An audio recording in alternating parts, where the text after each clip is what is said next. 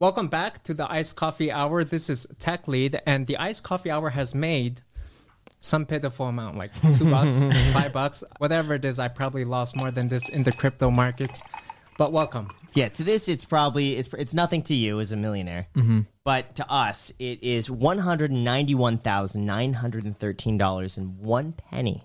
Is that supposed to be a lot?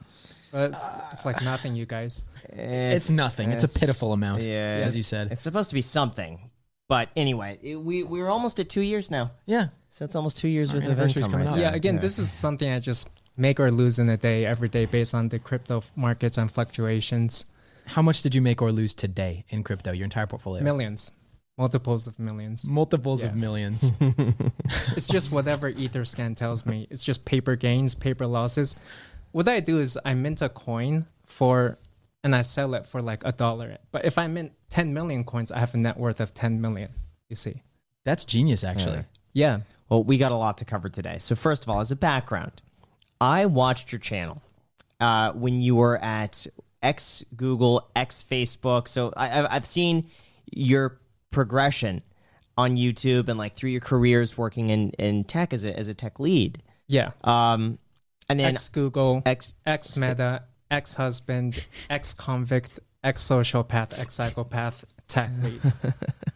it's, uh, it's hard to keep track of them all. Well, But we, just shows yeah, how far ahead I am with you. Yeah, I guess I had a lot of Most, catching up. most to people do. underestimate me. You've got What am I? find The ways ex, to go. I don't know if the, the ex of any- yeah. Definitely not next job. Ex You'll real get estate. There. Ex real estate agent. Yeah. But uh, but you know what? I'm, I've uh, almost got my license now in Nevada. So I've taken all the classes online. I just got to take the state exam, and then I will be licensed again in Nevada. So I will no longer be an ex real estate agent. I'll use you. Yeah. No. Yeah, but I've been been managing my own property. Ex-husband, So. maybe come out. No, You gotta, you gotta get there. Join not. the ranks of Jeff Bezos, Bill Gates, Elon Musk, Oh, gosh. myself. Uh, we're the elite. Oh gosh. Anyway, so I had you back on the channel on the Graham Stephan show. This this would have been three years ago. Had you on, and then brought you back very shortly after when you made a video about your ex-wife leaving you, and she took your your kid to another country. Yeah, uh, and times. this was just a crazy story. And I remember you making these these videos just discussing the subject, and these videos were just not only very heartfelt, but like were gain like garnering millions of views on on some of these topics. Uh, and then uh, was it around that time that you were like, oh, t- tell a bit of your story here because I think it's a very tumultuous. Uh, probably in high school, I was already a straight A student, valedictorian, right? Like very traditional upbringing, you could say, paved the road into becoming essentially a software engineer. I'd always been interested in programming. I got into UC Berkeley, you know, top three college in the country, maybe for uh, computer science, electrical engineering, computer science. During that time, I did spend a year studying abroad in Japan, right? And that was probably one of the best years in my life. So, you know, travel and minimalism are some things that have really been instilled in me. After that, came back. I spent some time working at Sun Microsystems for internship. I did internship at Microsoft, a software engineer. I worked at, I went to UC San Diego for grad school for about a year. Went to Sony Pictures, worked there for a year, 75k income. At the time, it was really good, and I was feeling old were you then? I was hot stuff. I was like 23, 24, something like that. Uh, during my time there, I built my first app. I taught myself uh, PHP web development, full stack. The Facebook apps were happening, so uh, I launched that app, and it took off. Right, so I made probably a million dollars right there uh, by the time I was 25, and this is something I recommend to everybody: is you don't need to take like I'm against taking risk. Um, like I don't believe in taking risk. Your life is far too valuable to to risk it on anything like so. I would do both at the same time. I did my side hustle in the evenings and weekends, did my full time job in the daytime. After that, I went off and traveled actually, doing the digital nomad thing. Been to a bunch of different countries, worked from like London, the UK, worked from Hawaii for a while, worked from Japan, went to New York for a while here and there. And I kind of went back and forth and alternated with some uh, full time jobs actually here and there, right? So like I would go back to Silicon Valley, work in some app companies, 120k income over at Playdom, is some app company. Mm. Worked at a Groupon, worked at some startups, worked at some of my own ventures again, right? Making more apps and projects. Some of those also blew up. So this is the time I made like 50 apps or so, you know, like more than that. A bunch of different websites, ideas that failed, some of them succeeded and made maybe another maybe another million dollars or so, right? Um and then probably at around that time I did go to Japan. I met my wife over there. I was doing my own independent side hustles during that time. And you know, you can fill up these gaps in your resume Mhm. by saying like yeah, I was working on this venture, this project, right? That's how you can fill this up. Came back, landed the job at Google. And that set me on several years working there as a tech lead. Went to, uh, transferred over to Facebook after that, right? Voluntarily. So that, that was a clean transfer. Um, and then during that time at Facebook, I had also my YouTube channel that I was starting to do. So went to Microsoft too. A lot of Hmm. people don't know that. But I did get married. I had a kid. My wife from Japan. So I met her in Japan. She one day decided to accuse me of domestic violence. I would say it's alleged. I don't think it's real.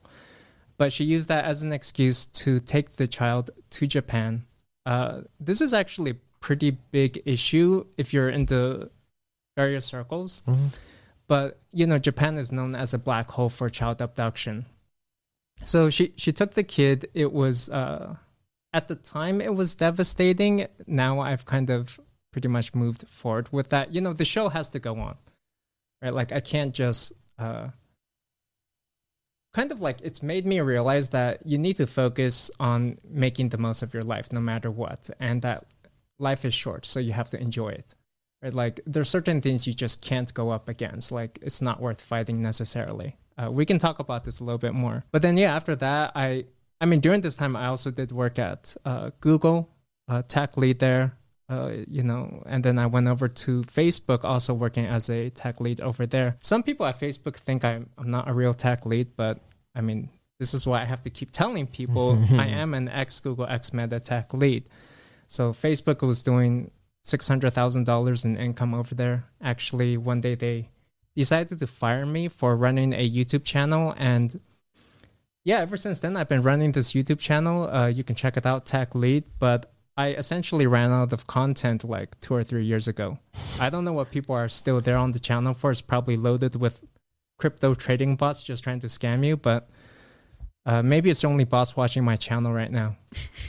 this is a hundred thousand. You know what? I'm always curious how many of our views are due to the bots because as soon as I will post, there's always like there's always one who will comment on every single post. Now they could probably do that with one view because it's the same account, but I'm curious. There's got to be like at least a few thousand views. the, the bots for are the, the, bread and butter of my uh, monetization Yeah. strategy, right? It's like I, I know a lot of people say they don't want bots on YouTube, but I need them for my ad revenue. You think they watch the ads?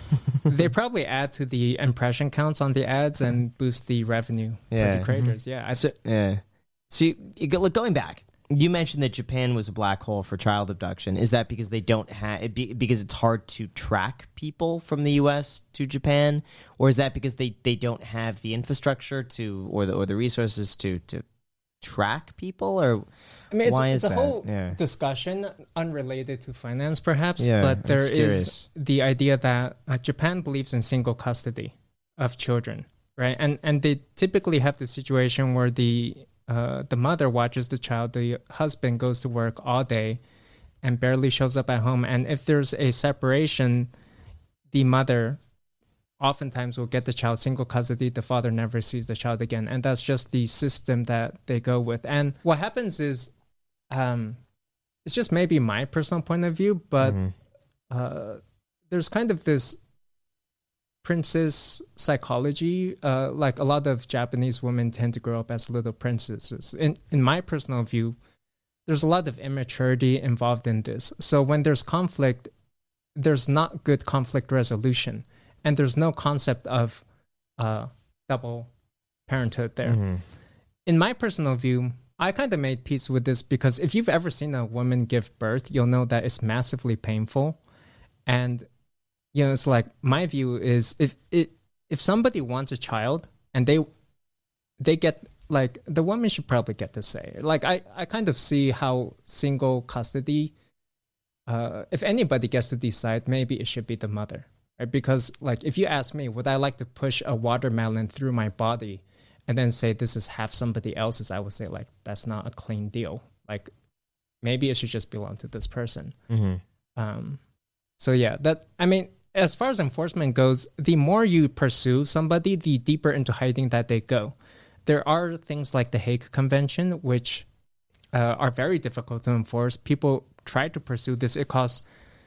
Uh, I know people who have spent like two hundred fifty thousand dollars uh, I've met these people on trying to get their children back. There's Really? there are entire communities, and this happens. I mean, this happens everywhere in divorce as well. Like all of these situations, you can plow hundreds of thousands of dollars into this, and you still may not get the result you're looking for. And the only people that win oftentimes are going to be attor- the attorneys, the lawyers. So I mean, there was even this guy, uh, he made the headlines a while ago. He was starving himself to try to get his child back in Japan. This guy was um, like a finance manager, Vincent Fichot, And like these people are all, many of them are very well to do, but to me, it's not worth, like, you have to pick your battles in life, right? And to me, it's like this open world game. And there's some bosses on the map that are just, you can spend a lifetime fighting for. Like you can spend, you can throw your whole life trying to defeat this boss, and maybe you're gonna win, or you can go explore all the other fun parts in life. So even though yes, I can go throw hundreds of thousands of dollars into this Hague convention and hire all these attorneys, and take this very aggressive attitude. I think it's better to just say I'm going to go continue to enjoy my life as best as I can, make the most of it in the short time that I have and take a more gentle approach, which is typically like like this is the problem with western culture is that we believe in litigation and we believe in confrontation and aggression and getting our way fighting for it and that is victory but i would say you if you can find the, an approach that is more gentle and Mhm. reaches compromise that's going to be more ideal so my approach these days is really more more towards compromise and just understanding that people are like totally insane sometimes and irrational Yeah. um and to just treat everybody like rabid dogs. Like people are not rational. So you just have to try to manage it as best as you can. I can try to fight this person and confront them and reason about them or i can just say let me just give you what you want right? Like let me just handle the situation as as carefully as i can without trying to provoke this other person more. You've just accepted the situation for what it is and done your thing. Yeah, I think some things like I just don't want to throw resources, time and effort into into fighting, right? Like it's just uh it it if the mother wants the child to grow up without a father, that's her choice. And and I think that she does have priority. The law may say there's 50-50 ownership, but if there were no law, by nature, the mother has has priority. That's what I would say. Yeah. And also through the divorce, what were the finances like through the divorce? Because I know, especially for high earners, uh, the results can be pretty. Uh, Yeah. Controversial. And you, when did you become a millionaire? I think it was 25, 24, right? We, we talked about this on the early episode of the Graham Stephan Yeah, show. And- I mean, I, I've been a millionaire since age 25. So I've lived with wealth quite a while. When were you a millionaire? 26. All right, see? Yeah, That's how far me. ahead I am of Yeah. you. And it compounds, by the Yeah, way, too. So it's like, it's just the distance Keeps going. Yeah. Yeah. Um, I'm not going to ask your net worth, which may be higher than do it. You could ask it. No, I'm so upfront about it. I made a video Um, about it. It's 15 and a half. You didn't ask, but that's that's what it is. What's yours? Check Etherscan. I mean, I was worth like twenty million dollars on Etherscan. yeah, check that out. Paper gains right there. and I can I can probably mint another uh, 200 million if I want to. right? It's like simple, just make a coin like that. Um, what were we talking about? Uh, your your your the wealth Oh, yeah. that you So- built up so in your twenties. How do you how you did that, and then what happened in in a divorce? this is how you get messed up in, in, in family court, right? Like whatever amount that you offer, you can say, um, I'm going to offer you $5,000 child support, a million dollars in uh, total finances. Uh, the other person does not know what is fair, right? So because they have no understanding of what is fair by the legal system, they're going to say, give me more. It's always going to be more until the other person gets to a point where they maybe really until an attorney comes and the judge says this is fair. Mhm. But that makes mediation incredibly difficult, in my opinion. And what happens if you're a high earner is that if you go talk to an attorney, they will they'll just charge you through the roof on everything. So like I try to do everything myself because I don't want any funds to go to the attorneys, um, if at all possible. But if if the other person is there come situations where like the other person can try to get you to pay their attorney fees. So you're paying double attorney fees. Mm. And attorneys can cost what 800 bucks an hour if if if it's a good one. So you could be paying $1600 per hour in the worst case possibly maybe. But what happens is like i probably spent 25 30000 dollars on an attorney and they didn't even get me through a single trial right? It was only paperwork up to that point. So I, I fired the attorney and just said, I'm going to just represent myself in trial, go in, and I just lost. And, you know, like I went in there and I said, This is a kidnapping. This person's taking the child. You know, this isn't fair. And they're just like, Cool. Uh, so so let's let's have you pay. And I think that's just a norm for family court. Even if she's in another country and you have yeah, zero it- custody, even if she's in Yeah. another country, kidnaps it. Nobody, Wow. it, it doesn't matter. That's just the way family court is. Is this Nobody, the California family court because you're I think residing it's in Cal- all Western courts. Yeah, I think it, because number one, child support has nothing to do with custody, Hmm. so it's it's simply based on like, we we don't care what happened. We don't know like e- even if this was a kidnapping, whatever. Like y- you pay. It's just as simple as that. The divorce is, the divorce is still going on. Quite frankly, so th- this is going to be another. Uh, it's going to be another headache. How did you build your wealth to begin with? So I think this is something valuable for people to understand. But my wealth was built over probably uh, five, six, seven different projects over my uh, career. Mhm. Right? It's not a single thing, and these took many years. So it's it's really the personality that you have and that determination and persistence to keep doing success after success after success. In my personal opinion that's going to get you to a successful position right? So like probably my first million was Yeah. made from making a bunch of apps on my own right? Like facebook apps facebook gaming right when that took off. But that only got me to 1 million or so less than that. Mm-hmm. You know i probably had to create three different social gaming apps taking advantage of the the whole app trend on facebook twitter apps and all that to get to that stage, but that's not enough to retire on. That's why I went back to work many later on. And you know, like there was the whole Google, Facebook career episode I had that made me some more money here and there. I had episodes where I had to learn stock trading, right? Because after a while your investments take over.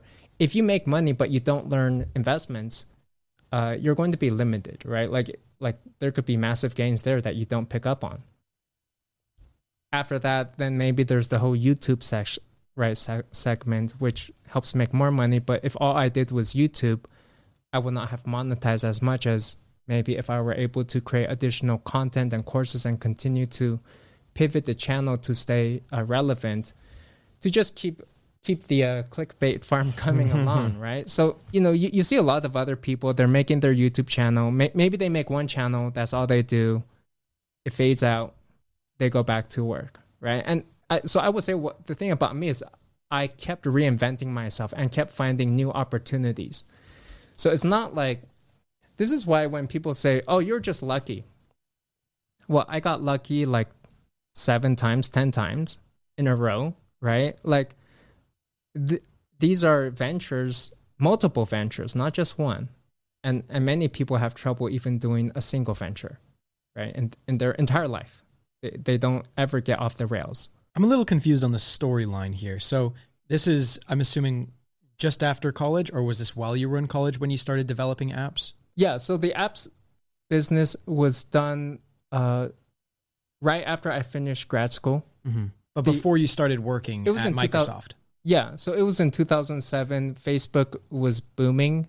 Uh, people were making lots of money on the Facebook apps. Everything was going viral, right? So I I actually had to teach myself a PHP, JavaScript. Uh, it it was hellish, you know, like full stack web development, server management. Um, this is not something that any college is going to teach you, right? Like nobody teaches you this stuff. You just have to go learn by yourself. Uh, so that's what I did. Why that?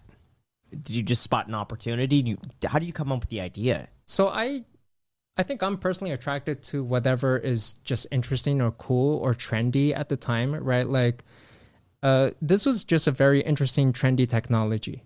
You know, like the whole Facebook apps thing, you can make massive impact. And maybe it's impact for me that I've been attracted to. Right? It's like anything that can that looks like, yeah, it, it can just make impact on, upon the world, right? Um the Facebook apps was ability the ability to reach massive amounts of people. You could kind of say the same with the whole YouTube thing. When I when I saw YouTube, probably when you saw it too, it, many people were not taking it seriously, right? Yeah. It was it was like if you were doing YouTube, people would laugh at you, Mhm. right? People would say, "Oh, professionals don't do that." Nowadays, you see venture capitalists and entrepreneurs and like loads of professional people on YouTube trying to build their audience, but they're way too late. So, you know, there's the what? There's the followers and the leaders, tech lead like me. um, but you know, it's like if you're attracted to impact, then I think you may have what it takes. There's many people who come to me and say they are attracted to code. They love coding. That's not right. Right? Code is a tool to achieve impact. It's a it's a tool to achieve massive scalability uh, at low cost to reach it right like massive amounts of people and deliver value. But code is not the draw. It's never been the draw. It is the product, that impact that I've always been seeking. So I just learn whatever technology is necessary. Like when I was working at uh, Google and Facebook, it was through uh, iOS development. iOS is completely different tech stack than full stack web development. Mm-hmm. A completely different technology. So I switched right away to just whichever technology is going to be necessary. YouTube, in my mind, YouTube is also another different tech stack, right? Like it's a whole set of skills that you need. And so when people come and say they just want to learn to code, it's like if all you do is learn how to code, what what you're really looking at is a, a 30k job, low income in an outsourced facility center, uh, where you're at the computer 12 hours a day for 10 years straight. That's coding. I don't think anybody really wants to do that, but you see so many people say, "Oh, my dream is to become a software engineer." There's plenty of software engineers like the Linux programmers who just sit in their basements and never achieve anything with their lives and make zero impact upon the world. Those are the people I've never envied. Who we envy are myself, Jeff Bezos, Elon Musk, Mark Zuckerberg, Bill Gates, Steve Jobs, and myself, and the people who make the impact, right? Yeah. These people were not just programmers. They they were entrepreneurs. But first, I want to thank our sponsor, Grammarly. So, guys, it's already April, but I feel like the year's just started. I've been spending way too much time writing and perfecting emails. Well, Jack, if you want to save time writing emails, just install Grammarly. Grammarly is an all in one writing tool that helps you communicate clearly and effectively, even when you're short on time. Grammarly is like having a professional writer look through your work 24 7. And their free version is also amazing since it protects you from things like basic spelling, grammar, phrasing, and punctuation. But the real magic happens when you upgrade to Grammarly Premium. Grammarly Premium offers clarity suggestions and even full sentence rewrites to help you clearly convey your message and avoid miscommunication. Are you trying to impress girls with your stupendous writing ability? We know you are. Well, Grammarly's built in tone detector can help you sound as confident, professional, or as formal as you need. And they also provide vocab suggestions, which help you replace overused words, phrases, and also words. You really need Grammarly Premium, man. So get through those emails and your work quicker by keeping it concise, confident, and effective with Grammarly. So visit grammarly.com slash iced coffee today and sign up for a free account. And when you're ready to upgrade to Grammarly Premium, you can get 20% off just for being a listener. Again, guys, that's 20% off at Grammarly, G-R-A-M-M-A-R-L-Y dot com slash iced coffee. Thanks so much, Grammarly, and Back to the podcast. How much were you making on the app at its peak? Because you must, yeah, you were 24, 25 years old. Yeah, I mean, the so the first app I I built is is a social gaming app. Uh, probably was about a million per year type of thing total. Oh, yeah. There were some apps that were doing uh, twenty thousand dollars per day, actually. So like, but these apps can be short lived things. Other apps would do five thousand dollars per day, but the thing that people don't understand is even though I had, say, three, four highly successful apps, there were 50 apps I built, probably, that were not successful that nobody heard about. Right. So, you know, one lesson I did learn, I remember, was uh, in my younger years, uh, entrepreneur told me you need to fail three times before you before you find your first success. What do you think about that? I don't know if I've really failed at at. Graham just wins yeah, and because, wins and no, wins. I'm thinking of it. Like I, I didn't have many failures in the sense. What about like, the if I- vlog, huh? Well, yeah, I wouldn't. I wouldn't call that necessarily a failure, but but it's like you have to have three failures to have one success, unless you count a failure like going to see open houses So was or like for you, know, was yeah. the very first YouTube channel you started? It was just instant. success yeah, right Every, there. everything I've done, it's usually done well. But but I've never gone into anything I've done for the money. It's always been I do something because I really enjoy it, and it happens to make money. Like uh, like what started off as taking pictures for reef aquariums for fun turned into a turned into a job that then turned into this whole passion throughout high school where I just make money. Uh, same with real estate. It's like I, I, I did a quick job before that that I thought I wanted to go in investment banking. So I got a job at a precious metals investment firm. I hated the job, but it was really good experience. Um, but even as an agent, it's like I just wanted to like I wanted to work for free, honestly, and it turned into a great career. And then YouTube was something like I would do that for free. It turned into a great career. Um, well, I, I would say so, even for. YouTube, you have videos that perform poorly, right? That get ten out of ten, yeah, and and some that maybe after you do a series of poor videos, you get a one out of ten, right? So like, you can even consider some of some of these videos to have been sort of somewhat failures. I don't know. I think it depends how you frame it because some people are like, "Oh, I failed at this. This sucks. I, I'm a, a, a- you know, I'm worthless."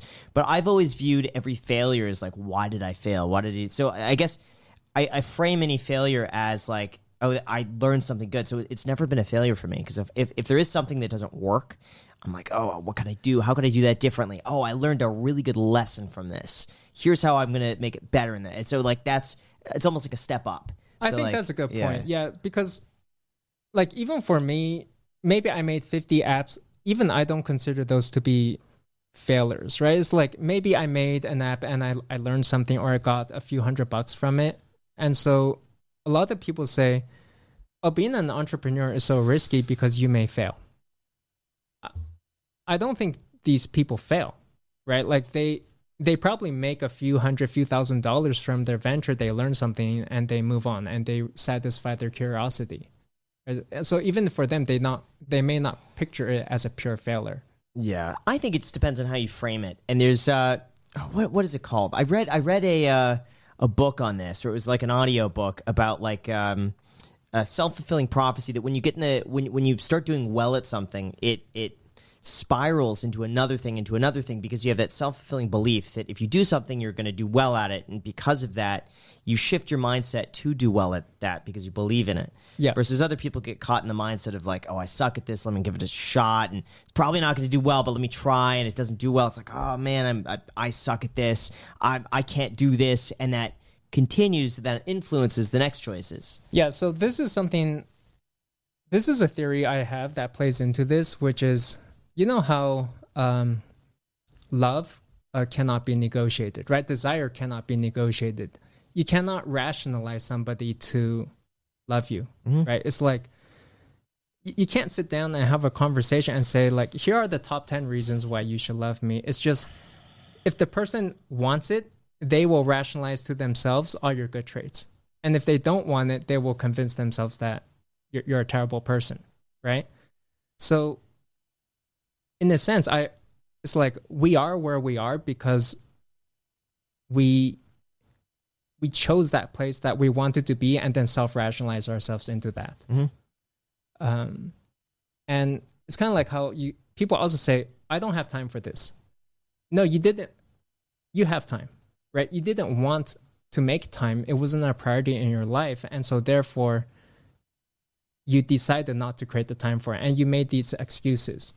So i tend to believe like um all of us are exactly where we want to be No, I think all of us are where we we think we're at where we deserve, or we're at what we believe to be our own limit. That's what I kind of think. Because I don't think any, any, anybody could look at not anybody could look at their life, but I think a lot of people would look at their life and say, "I'm not, I'm not necessarily happy, but I, I didn't want to be here. I want to be over there." But I think deep down, maybe it's they they are where they are because they uh they feel like Well, that's what they that's what they Okay. they deserve or like that's what I'm worth is this.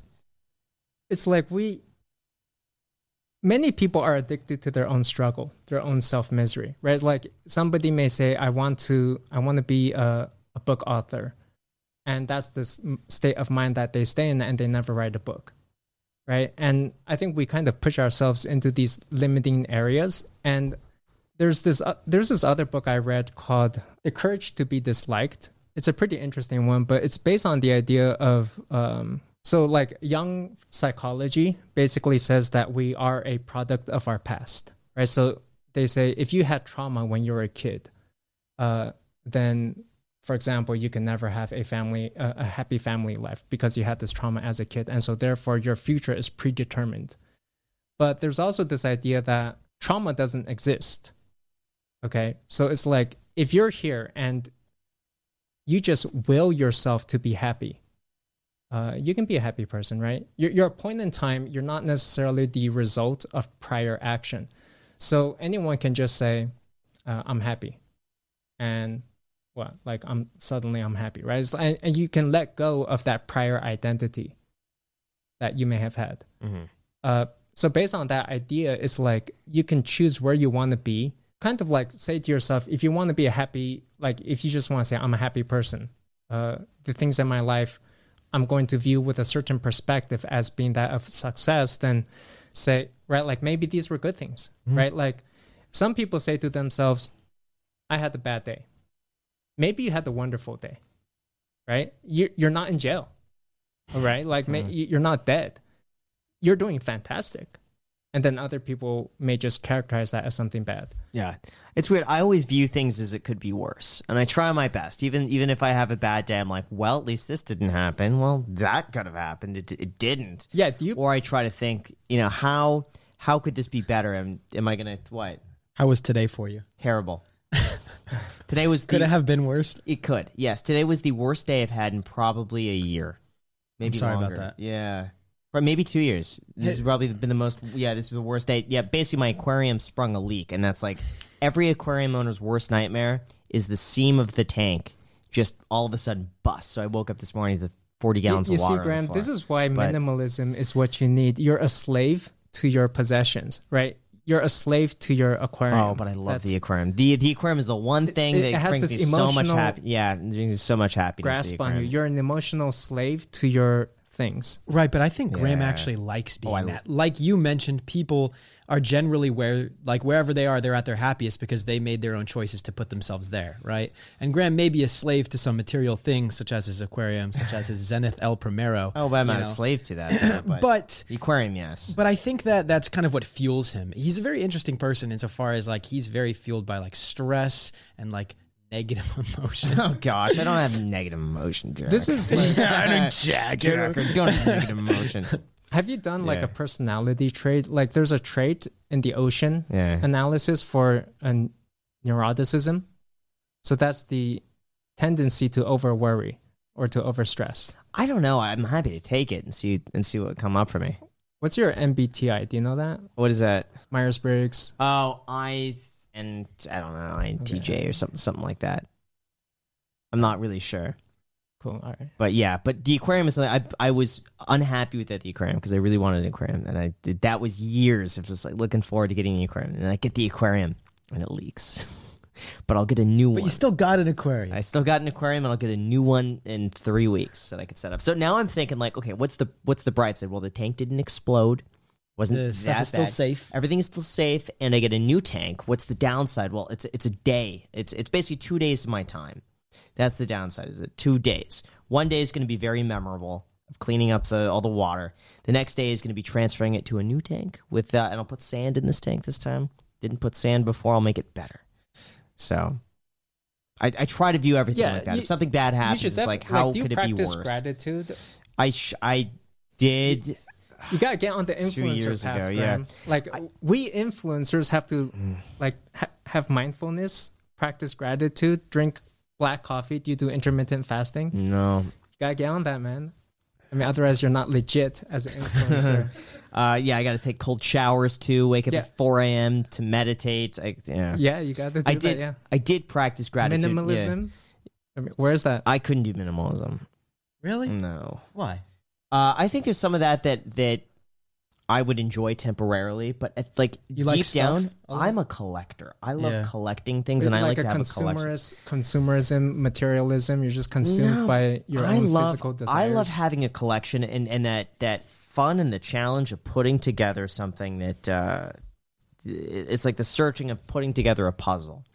Like for me, it would be a car collection, and like what cars can I buy? Well, the Ford GT, it would be a Tesla Roadster, you know what an they say is SLS like AMG. if you cannot Yeah. be happy with a cup of coffee, you can never be happy because your desire will be limitless, right? Like if you temper your desires, uh, you can be happy with with anything. I- Otherwise, yeah. you're always going to be on that hedonistic treadmill. But see, I'm happy looking forward to stuff. Like like I'm looking forward. I want a Tesla Roadster. You know, I'm looking for. Yeah, sure, there will always be something else, but like to me, that's that's part of the collection. It's But like if I everything got stripped away Yeah. from you, would you be able to be happy? uh, yes, but but I would be happy with the expectation that I'd be able to build that back. I'd so you're to- not yeah. going to be happy unless you have this Tesla Roadster that's holding you back. I mean, you're you've already got plenty of cars, right? But it's a, You've got- but it, but it's a part of the collection. It's like but but for me, it's the fun of picking a car that I think is a good investment. But you, what if you can't buy the car because you got stripped of everything? Then it's just the hopes of being able to buy a car. Yeah, I and I, yeah, I, I've I've always had the hope and the and the belief that like, well, if I'm not going to do it now, I'll be able to do it in the future. Always so had this that. Is, Yeah, This is the the thing I've realized is investment is is the most boring thing in the world. Like I used to be into it just like you, but I'm I've like transcended. They've transit beyond that. Yeah. but like let's pretend that uh Bitcoin is the ultimate investment. Let's pretend that it's just going to outperform any other thing. sure. So then would you just say and and let's pret- so would you just say okay, let's just like get rid of everything, put it all into Bitcoin. If you make more money, put it more into Bitcoin. And it's like just anything you get, you're just going to plow into uh, crypto, some type of cryptocurrency. No, because now I've valued more so my time. So I'm like, I'm doing things now that would save me time and or for convenience. Um, so like, I do see a, more of a value in that. But as far as the car, I mean, the car is something you could enjoy. So the car is part of something that like you could go and stare at it. It's like a piece. Can't of you art. just rent a car? Like, here's the here's the experience that changed me. Is have you ever driven like a Lamborghini? Yeah. Huracan. Mhm. Like, I went to this race course. You can do one in Las Vegas. Drove a Lamborghini Huracan next to like a, a Aston Martin, and you know there were GTRs and like Ferraris, and everybody just said, yeah, the Lamborghini and Ferrari are in a totally different class, and just like the other cars just look like pure trash compared to like the Lambos. Mhm. And after driving that, for me, I just thought, um, I have absolutely no desire to own like a GTR, which I used to want to own. Um, because it's it's just total trash. And you know, other cars, you're playing the status game. Like people say, Audi is the car for uh, basically like poor, wealthy people, right? People who are trying to show status who are actually poor people, right? Like if you want to actually show status, uh, get a classless car. So for me, like which cars have no class?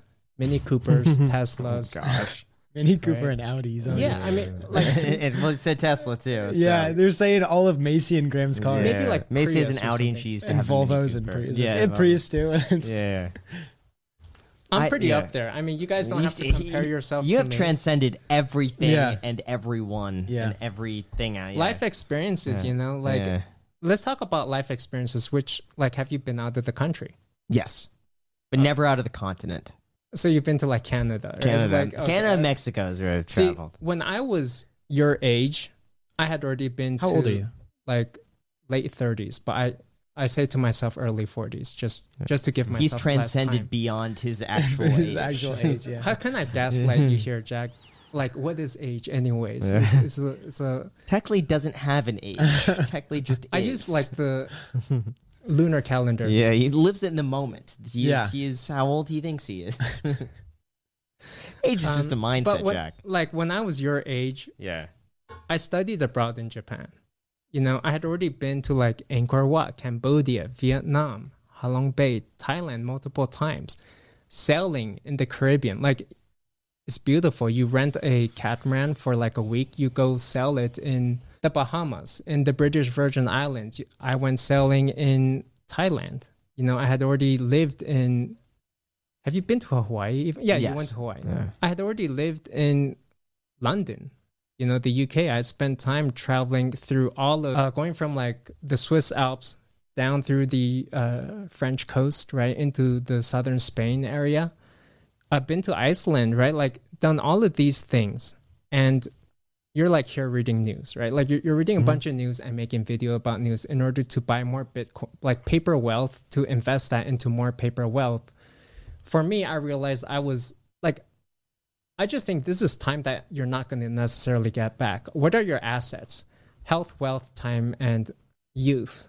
Youth is important, right? Because if you go if you go traveling when you're 40 or 50 or if you're driving in a Porsche when you're 40 or 50, nobody cares about that and your experience will be totally different than if you do it, you know, now. And arguably since I made my wealth early, I recognized everybody gets wealthy. Everybody becomes a millionaire by the time they're 60, 70, right? Like it's very simple. You work 30 years for 30K. That gets you what, a million bucks. So the advantage that you have is your time. People want that money now in order to experience it and use it. And I don't think it would, like, this is something you're going to realize when it's too late, maybe but you're going to say lose the next five ten years of your life and then you're going to say okay i made another uh, $1 million what happened you made 5 million but then you lost 4 million in the market crash. So or right or you, you may have made some money you lost a bunch in the market crash and then uh, and then you got divorced or whatever right? Like something somebody sues you and then you break your leg. And what happened right? That was it. Maybe you get cancer. So people often say like you have to enjoy your journey. The destination is going to be trash. Like in many ways life is a car crash in slow motion. The ending we all die right? We all we all just die. So in, in my opinion like you create the lifestyle that you want and you you need to live that. And the lifestyle needs to use money right? Because many people i think they they go through life they make money and they want to live the fire dream uh, right? Uh, financial independence dream where they're they're essentially just burning very little amounts of their money and they're just living at home watching tv and they take two vacation trips a year this is something that you're born with right like when you were a kid your parents already gave you that life right like just go live with your parents if that's what you want You, you can go, you can play your video games. You don't have to work, and your parents can take you on like a vacation twice a year or something like that, right? Like, it's extremely boring. I would say this financial independence route. Fat Fire is one where you're able to live a little bit more, but these people still end up with um, multiple millions, right, in in their bank account when they die, and they they never truly they never truly find the use for that money. You know and and it's kind of saddening and extremely boring especially now that we have cryptocurrency where you just say if you get money just put it into uh into this uh digital dashboard right? That's what we're all doing. Make money put into a digital dashboard. Number go up. That's it. Keep doing that and then uh, 10 years pass 20 years pass. So in my opinion saving money and investing money is like living on autopilot. It is the most boring and lazy path. And if you're able to actually figure out how do you deploy cash, right? Spending money is difficult. It's extremely difficult to spend money and deploy it into a way that achieves enjoyment for you. You can go buy uh, a Rolex.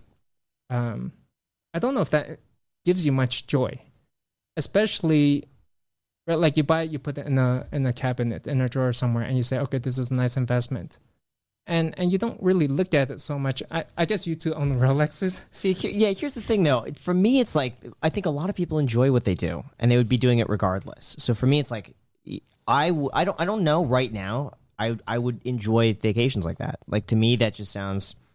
I'd, I'd rather just like what sounds great to me is a free schedule over the next week. Get to work.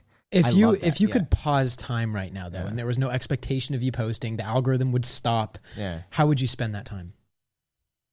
Gosh, I don't know. I pro- I'd probably want to get ahead. I mean, Here, but yeah, like, like I have that. That would make me feel good. I have family Wow, friends yeah. who say like, um, th- they're doing extremely well. I mean, we all have friends like this. They're doing extremely well and they're still working in their 60s or 70s, and they say, "Oh, I love my job. I would never quit because I wouldn't know what I would do with my time." It's extremely lazy, isn't it? Right? Like, uh, these people are on autopilot.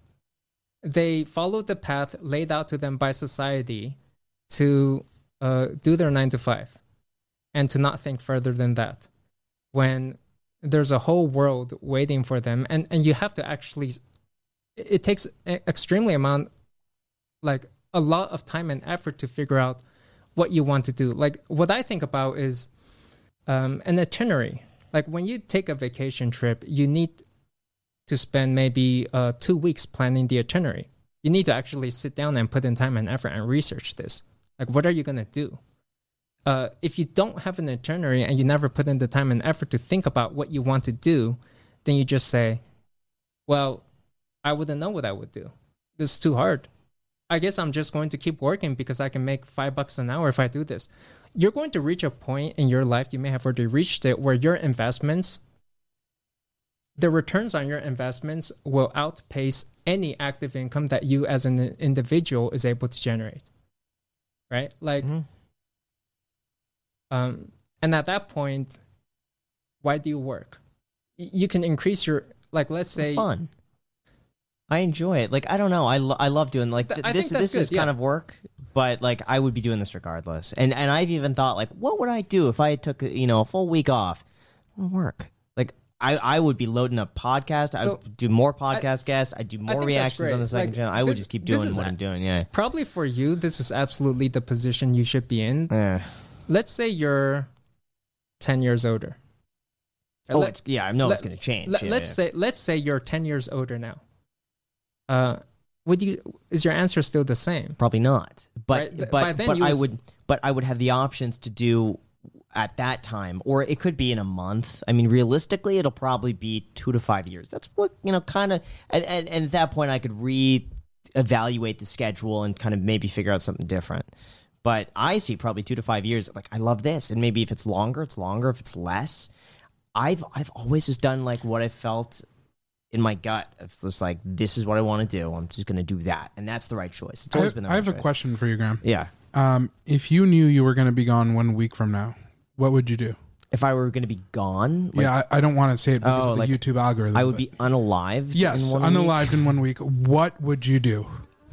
Oh gosh. Um, I would probably go scuba diving in Fiji with with with Macy, well, with everybody. I, I would take everybody I could. And Me go too? yeah, I would, and you too. I would probably take thirty people to Fiji uh, to go scuba diving, and then I'd find a way to divide up my money so that so that it goes to the right people Oh, and you're such a places. great guy, Jack. Graham. Who is that? I'm not gonna. Yeah, why are you Jack. assuming Hey, yeah, Jack? what? I didn't say What are you anything. doing? You're a good guy. it goes to Ramsey and Bailey. Oh, okay. The the Ramsey and Bailey Foundation. They're gonna have this huge house in Bel Air. Yeah. it's So, gonna be so nice. let's say like, let- let's say um, you make a video, you get no views, Mm-hmm. and you get no money. Do you still make videos? Certainly not. what? But there's there's Because like, there's, Yeah. there's two things Yeah. that feed you. Yes. Number one is uh, your own ego, right? By getting the views, Mm-hmm. you, you you feel self-important, right? Like, hey guys, everybody's watching me. The second thing is maybe maybe money. The money is going to get to a point where, and you may already be at this where it's it's money that like like for me, I'm gonna die with money in the bank account. Right? I I'm there's gonna be money in the bank account when I die, even if I try to spend it. Many people are going to get to that point. You're you're probably at that point. Um, so the money is just kind of like you can make it. You're you're never gonna touch it in your entire life, and quite frankly, your investments may outpace your your active income by ten to one. I mean, you know, you may get to a point. Your own narcissism or ego is something that you, you don't necessarily like. If you escape out of it and get out of the status game, anyways, like yeah, but but I think it's it's less about myself and more about like what you provide to somebody else. And for me, it's it's the it's the fulfillment and purpose that I get when I see someone come up and say, "Hey, it's because of you that I bought a house. It's because of you that I got my first credit card and I did this, and now I'm- like now I'm financially secure." And like that's the sort of stuff for me that really pushes me. And and it helps that money is a byproduct of that. And like obviously that that's a component of it. I enjoy that. Uh, and that just as well as it gives me more content to make. Yeah, but I even think- something like this, it's like I would say there's a very small portion of like ego, and I would say the bigger portion is that whoever's watching this is able to get a different perspective that they wouldn't have without us being in this room together and spending our times like talking about stuff Yeah. like this. So, So, I, I think that's that's Yeah. great for me, since I'm I'm I'm basically like I was where you were like ten years ago Mm-hmm. or something. Uh, It's like I had my phase where I dedicated a year or more of my life to reading news every single day and day trading. Uh, I got nothing out of like the news I read. I'm I'm not sure if I I, I attained any skill out of right. No long term lasting learnings. No personal growth. I realized that all the news I was reading every day was I couldn't care less about. Right? It's like Jerome Powell raised the interest rates by twenty five percent. You know, uh, Joe Biden's doing something. They're printing this much. Some company released some annual earnings report. Two weeks later, is that news important? No, it's it's complete garbage, right? It's like you, it's unactionable, priced into the market. So you do this long enough, you do this another five, ten years, you may get to a point where you're just like, buy and hold, you guys, right? You, I, if I want to help you, I tell you, uh, buy and hold, deploy all your cash into uh, Amazon, Apple, Google, S and P 500, and just hold it, right? And and, uh, and get like Bitcoin or whatever, right? Get some crypto, and that's it. Just buy and hold, don't sell. That's all you gotta do, right? Maybe that's it. And and then all the other news that you're reading is just causing you to whir around, to spin, and you're just like, do I buy? Do I sell? No, just you already deployed your capital, so just hold on to it. Yeah, but some of that, I think I enjoy it. I love the process of reading through the news every day. I love seeing what's new, and for me, it's like it, it's it's uh, components of that, but both entertainment. Because like I watch, I watch like every finance video that's out there, and I would say half of them I, I watch just for the information, and that's it. I just I wanted just the details, but the other half is just entertainment. Like I'll just sit there and I'll like eat dinner, or I'll eat lunch, and I'll watch a video, and like that's what I just but I also acknowledge that I'm not. I, I'm kind of weird when it comes to that sense that I, I find like these very specific topics extremely interesting and I, I fixate on them. And so for me, it's like the Reef Aquarium and business and making money. It's just like those are the two I- segments that I yeah. just love. I mean, I would say I I still do pay attention. To, I I still read it as well, but it's just like when you step back, it's it's maybe the most interesting thing of all the boring news out there. So it's still something to pay attention to. Yeah, it- it's interesting. But let's say for someone like that, you you know, you're not you're not chasing anything. Why why do this? Why create Million Token? Yeah, Million Token. Check it out, milliontoken.org. We got them, you guys. We're on Oh, the Graham gosh. Stephan Iced Coffee Hour.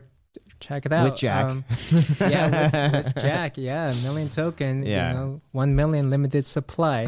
so I had spent probably the last nine months of my YouTube channel really promoting this, right? This token was released in June, in July of last year. Uh, initially, it was, I mean, I mentioned this before as well. It's a joke, right? It's like, it was supposed to be this fun social crypto activity because I'm a programmer. I know how to create, how to create some of these smart contracts. That it would be this community activity we could just all get together, and it was going to be something that just lasted one video, really, right? Like, uh, Is that really your expectation though? Because Yeah. if- really. yeah, it was like it was going to be this fun activity, show you guys how I created the token, how you can create your own tokens, and just put it out there, right? And and it was supposed to be this like I make apps all the time, right? So to create a token, like I make programming projects on my channel occasionally as well. So to me, it was just like, hey, this is kind of neat. I didn't give it much more thought than that, and deployed it. It turns out over time that uh, the token has pretty good fundamentals actually right? It's like one token backed by uh, one usd coin. Um, the rest is up to market fluctuations. And there it actually had some legs to continue running. And the more i looked at it and other people started getting into it as well it's just like th- this is actually pretty neat right? Like the fundamentals are actually pretty good. I mean i don't want to toot my own horn here but the fundamentals are super clean. Because it's like it's never been hacked. It's bridged across almost every blockchain. You know, you got Ethereum, Binance Smart Chain, Avalanche, Fantom, Harmony One, um, maybe some more. The zero inflation rate, transaction times are super fast. You can use any blockchain that suits you, right? So it's like if you compare it, and it's smart contract compatible. It supports NFTs. It supports like all of the capabilities of that. So when you compare to, so here's the thing, right? Like Bitcoin and Dogecoin are first gen coins. They don't support smart contracts, right? They, they don't have NFT support. They don't have Yet, staking. right? Aren't they working for They're, Bitcoin they're still to do- trying to deploy that, right? Like Jack Dorsey Yeah. of Twitter is trying to come up with, uh, like smart contract support for Bitcoin still, right? Like like they're trying to work on some of this stuff. Then you've got the second gen coins, which I would say is like, um, maybe Shiba Inu or something like that, some some token that is purely on Ethereum. Ethereum gas fees aren't crazy expensive, and plus some of these coins have pretty terrible fundamentals. Like they may have inflation. You don't know who the founder of Shiba Coin is. Right? It's like you don't know how many coins. Like there could be some shady stuff going on in there. So when you take a look at a Million, at least, it's interesting because it's on so many chains. You can get super low gas fees, and like the founder is doxxed, and it's it's it's just kind of a neat But thing. why? But why create it just for fun? Was it? Was it out of boredom? Was it just uh, what?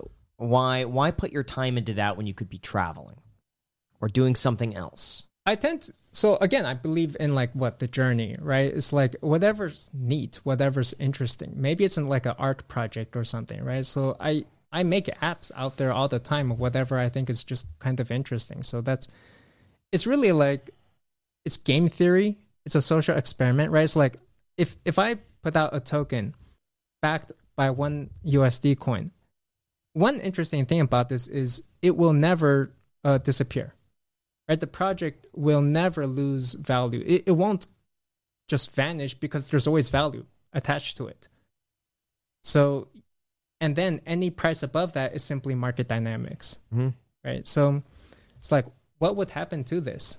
It's also pretty cool because like it's a nft it's a hybrid nft right? It's like um right? It's like it's it's a fun badge for anybody at least on my channel like as a millionaire. If you also want to be a millionaire, you can own like a million tokens. So like there's some pretty fun things with that. It it didn't take too long to deploy, and I always wanted to. Uh, Way to go, Bailey, for Yeah. lightening the mood here. yeah, I always wanted Yeah. to just try out the smart contract. So yeah, that's Uh, what happened with CoffeeZilla? We we saw some big. This was the biggest drama of YouTube back then when this came out. CoffeeZilla made a video. yeah. So Um, unfortunately, here's the thing. When CoffeeZilla initially messaged me, um, he was intent to just like he built his reputation on destroying as many. He, he just wants to call everything a scam. That's how he gets his views. If he came and said, uh, "This project is pretty neat, actually. There's some things I like about it. Hey, crypto's kind of cool, you guys." He's going to alienate his audience, right? He builds his life on criticizing other people. It's like, what value you add? But when he came to me, he said, I, I want to destroy your token value, basically. Like, I, I want to just come in and make this video that you're a scam. And I'm just like, there's a lot of people who are holding onto this. And like, I want, I, I, I don't think the val, I don't think you should just go in and like trash these people's values, right? You're not hurting me, you're hurting these people. I'm trying to protect my community. But he just wanted to make any claim that he can. So he comes up and makes up this claim that really has no basis. But what he's saying is um, he, he particularly latched onto this thing about liquidity. Okay, so where he says, I put a million, do- I said I put a million dollars of my own money into Million Token. And he says, Well, did you really? When actually the way I deployed it was I put $50,000 uh, liquidity with 50,000 of to- the tokens, right? This is just a way that Uniswap works, but here's my original thinking. Right? I was going to say I have a million of these tokens supply. I'm going to I I actually like through Coinbase, I can't just bring in a million dollars right away. They have all these restrictions and account limitations. So I'm able to bring in 50,000 and deploy match that with 50,000 tokens and deploy that. But originally I was going to say, why don't I deploy these tokens over time? Uh, I'll release 50,000 tokens and back each one with $50,000, right? So the backing's there. When those are sold out, I'll release another 50,000 and set a buy floor for another 50,000, right? So I will set these buy floors and just put in the buy order for 50,000 at a time. Now, if you have fifty thousand, and I'm, I'm not that familiar with it, let's if you've just released fifty thousand, wouldn't that mean less liquidity, meaning there's more volatility in the price to go up because there's fewer being released? So at this point, I did not even understand liquidity, right? Like I didn't, all I knew was I, I can create a token. I want to figure out how to get it deployed. I, I even imagined in my head that I can set buy floors, right? So I, I can deploy 50,000, set 50,000 buy floor, deploy another 50K, put another 50. Now, so what do it you was mean? like, yeah, so what's a buy floor? Is that is that it's a market order, right? A market limit order to buy, you know, like 50,000 tokens at one USDC. okay? right? It's- It turns out that in the decentralized exchanges, you cannot set. I mean, this is getting into the weeds, right? Like you cannot set uh, market orders for buy and sell. There is no buy and sell order. Actually, what you're doing is you're doing a swap, and you you're interacting with liquidity pools.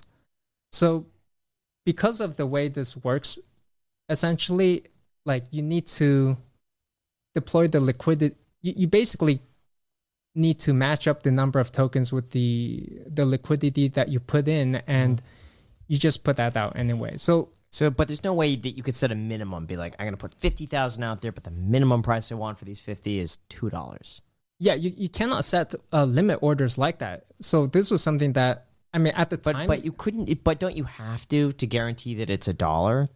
Doesn't there have to be a limit order to be So- like, well, I'm not going to sell this Yeah, below so- a dollar? So at the time, Uniswap V3, which is concentrated like capital efficiency liquidity pools, this, this com- complicated uh, concept. Um, it just came out. People were still figuring out how it works. Um, I was able to, over time, I realized that I can use the V3 pools to set a liquidity wall at one USDC for one million token. And so now there is, you can check even, there's a million dollar liquidity wall for uh, $1 million worth of USDC for every token. So that backs each token. But Yeah. e- even now, like it's excess. You could even say it's excessive, right? Because if I if I release fifty thousand tokens, and I have a million dollars liquidity wall, that's like you don't need that much capital backing whatever you release, right? So But isn't there a chance that let's say a hundred thousand people want to sell at the same time, and there's only fifty thousand in li- liquidity pool? What would ha- is that is that possible that, that more people can sell than than liquid? No, not not if you monitor, not if you. So again, you have to keep track of how many tokens are in the free market. If there's like ten tokens floating around, you only need a liquidity wall of ten, right? Ten USDC coins to back all of those, right? So essentially, the like every token was always and has always been backed Yeah. right by the one USDC peg, and CoffeeZilla is simply, I think he was simply just saying like, hey, you only put in fifty thousand at first, right? And and this the, and then like as the, basically as people exchange USDC coin for million token, there were more mil- there were more USDC coins that I figured out. Hey, you know what? Rather than waiting for Coinbase to bring in more funds to deploy, uh, since people were exchanging one for one, the USDC can actually be used to deploy more tokens, and in either case, right, they would always all be Yeah. backed. Now, So- for but how many do you hold on to? Because I mean, and, and again, I'm not familiar with this, but let's just say you hold on to nine hundred thousand. So there's only hundred thousand for sale. Doesn't that mean a smaller float essentially means that the price could go up higher if more people are buying a smaller amount? Like with GameStop, the reason it went up so high was because a lot of those were were held. And there wasn't a lot on the market. So because there weren't a lot, if people were buying, it was driving up the price higher. Couldn't that be a component? Yeah, so I, I think this was probably one thing that I, I wish I could have done earlier was to deploy more of the tokens faster. Given like again, this was something I was not super familiar with with the whole liquidity thing. I learned over time, but uh, like I did not think like I I deployed with fifty thousand, you know, and and within the next day I think I deployed another fifty thousand. So, but I was thinking, how much are people gonna buy, right? Like maybe 5,000 tokens. So in my mind, 50k was just like excessive, but I was just thinking, you know what, this this is the limit I can bring in. Um, and I I deployed the tokens pretty much as quickly as I could, you know, to people who wanted it. Yeah. Uh, could you disclose how many you have now? Yeah, you I mean you can totally check on Etherscan. Yeah. I own uh 60 about 6% basically of the million tokens, which is from a distribution standpoint, this is what you want. Like you want you don't want whales in the community. So this is like I mean at first we had some people who would just buy come in, they recognize, hey, this is an opportunity. They they kind of knew like their game around the mm-hmm. cryptocurrency, so they bought a whole bunch. They were whales, and they were able to like, like the whales are very dangerous in a community. Like I see people sometimes in the past, they would be holding on to massive amounts of tokens and would just be thinking, when are they going to sell this? Mhm. Um, if you check the distribution now, it's like we there's no whales. It's it's Yeah. it's a very nice distribution. When you But- take a look at Dogecoin, Yeah. do you know like 50% of all Dogecoins are held by like 10 wallets or something like that? Right? So like it's like these these 10 people or so can crash Dogecoin if Yeah. they, if they wanted to get But out. now I am curious though because you went from hundred percent ownership with a million dollars down to six. Doesn't that mean that to give up your ownership, you you've been selling coins along the way at whatever price someone's willing to pay? Because you provide the million, but if someone says, "Hey, I'm willing to spend twenty dollars for every one," that has to come No, from you, so- right? No, it's so I don't to understand Yeah. liquidity. You like if I were to sell, I sell to myself. If I'm the liquid, I'm the primary liquidity provider. I can right like you trade against the liquidity pool. If you create the liquidity pool and you buy and sell, you're you're trading against yourself. So I think this is one thing some people don't understand. It's like you it's it's actually I think it's actually difficult to try to so-called rug pull a project Yeah. because if you sell, you sell, you just sell it back to yourself. So what I do is, uh, I I provide li- I create the liquidity pools, and the liquidity pools were a way for people to just, um, the tokens essentially get deployed as the as there's buying pressure All right. right? But, the yeah. price deploying a liquidity pool is generally a neutral position, and it it never causes the price to go down. But I guess my question is, let's say you you, you deploy fifty thousand at a dollar.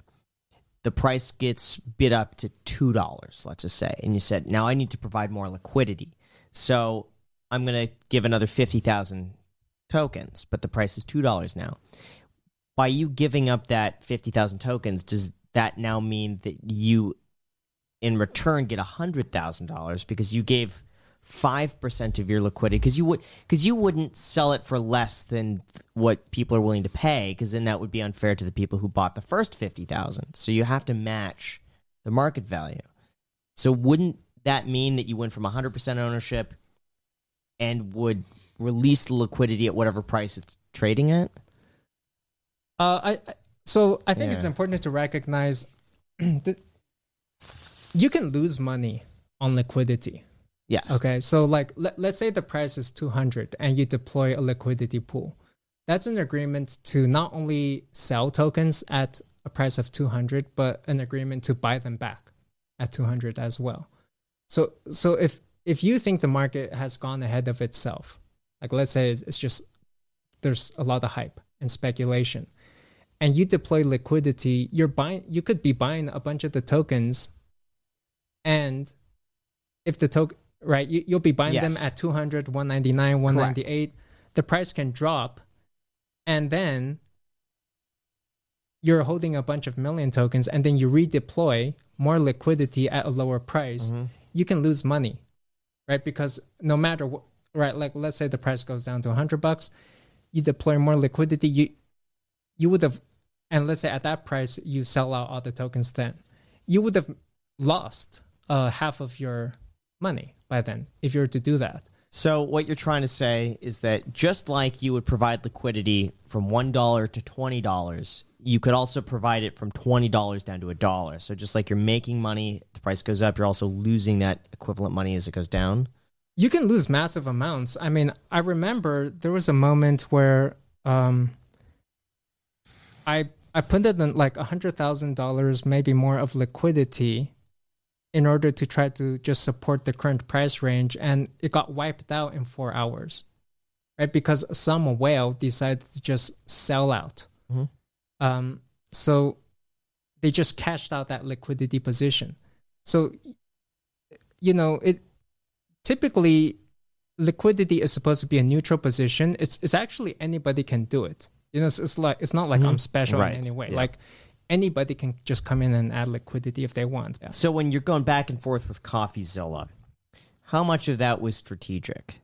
Of just you're going to drive more attention to Million Token because I watched your videos and I think a lot of people can't differentiate you being real versus the sarcasm.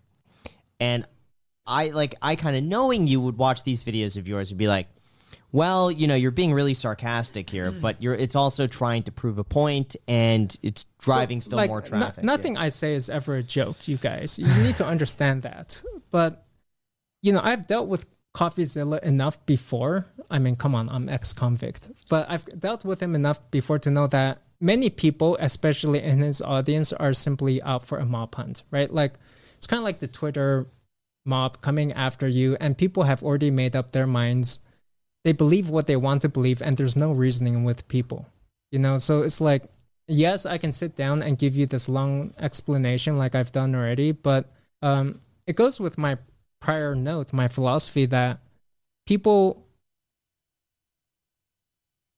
believe what they want to believe. You know they they are where they want to be and then they come up with all sorts of self-rationalizations and uh, explanations for why this is the way it is um, it's kind of like how I told you you can't you you can't negotiate love if I can give somebody the best explanation in the world. They don't want to if they don't want to understand, they will will themselves not to. So when I'm debating with CoffeeZilla, uh, it's just like just feed into it, right? Like just feed into just fan the flames, you know, and get some views out of it. And give I can give some explanation, which I've done, but at the same time, humans are irrational. Like I said. So you can I would say like, do you believe it's necessary to explain anything? Right? Like if somebody asks you for an explanation, um, should you explain why you're a rational being? Hey, I'm rational. This is why I'm rational. Or should you just say, I'm a psychopath, you guys. Humans are irrational. What what do I have to explain? It's like asking a rabid dog, please explain yourself. It's like this don't expect people to be rational. I don't know. Sometimes I think a good explanation goes a long way. In a very calm, collected way, because I, I feel like you're able to articulate something that might be misconstrued. So if there is something thrown at you, combating that with with points against it and why the other person might be incorrect or, or explaining your point of view, I do think goes a long way because I, I, I think people are able to see that and contextualize it and I don't think you Yeah. can uh, argue with a mob, right? Like, have you tried arguing with the Twitter mob? Uh, Well, The- I well, I think there's a difference between arguing with each person individually and addressing the situation as a whole. So I think, yeah, like there are certain comments that I've received that are like, no, I'm not going to respond to this comment. you- but Here's the you other thing, like yeah, CoffeeZilla never. I don't think he wants an explanation, right? Like he's every. This is the YouTube game. Everybody's in it for money. He builds his business off of criticizing other people and just calling like life like right like is life a scam? Yeah, it probably is. Right? Is is marriage a scam? Sure, sure it is. It's like is life uh, unfair? he should make a video about that. Hey, life's unfair, you guys. Breaking news. It's like if, if he already has a, in my view, if he already has a perspective and he doesn't want to sit down and have a long conversation, explanation about this, um, and you know what he's gonna do? He's going to just clip out whatever he can and just attack the other person and just make a video and leave out anything necessary, right? So, like, this is my problem with criticism culture, by the way uh, criticism is easy. Everybody can criticize. I've had so many people come criticize me in the past. You know, like uh, I made a tech interview pro course, right, to sell interview tips on how to get into FAANG. And people come and say, "Hey, this is a scam, you guys. I, this is a scam. These people never even took the course." Meanwhile, other people came in and said, uh, "Let me just see uh l- like let me try to focus on myself instead of just blaming other people Well, yeah. Yeah, I heard a story about that, and we could. Well, let me ask you if it's true. I heard that there was a competitor. I don't know where I heard this. I think it was a video that I saw on YouTube. Someone said that there was a competitor to your program, and their website expired, and you bought their website, and then when people went to their website, it rerouted it to yours. That was a pretty old piece of drama Yeah. um and i mean we we can go into that if you want No, There's I'm I'm of- just- I'm there- just there's plenty of curious, yeah. content but like i i would say he should focus on himself and focus on collaboration instead of it's like if you're trying to tear like let's say you spend your life tearing somebody else down Let, let's say you spend your life trying to right all the injustices that were done to you so you grew up to age some age and you, you make a list of everybody who wronged you in your life right? Hey that person uh, stole my website. That person uh, stole my piece of candy. I'm gonna go back and just like get these people back. I'm gonna find justice.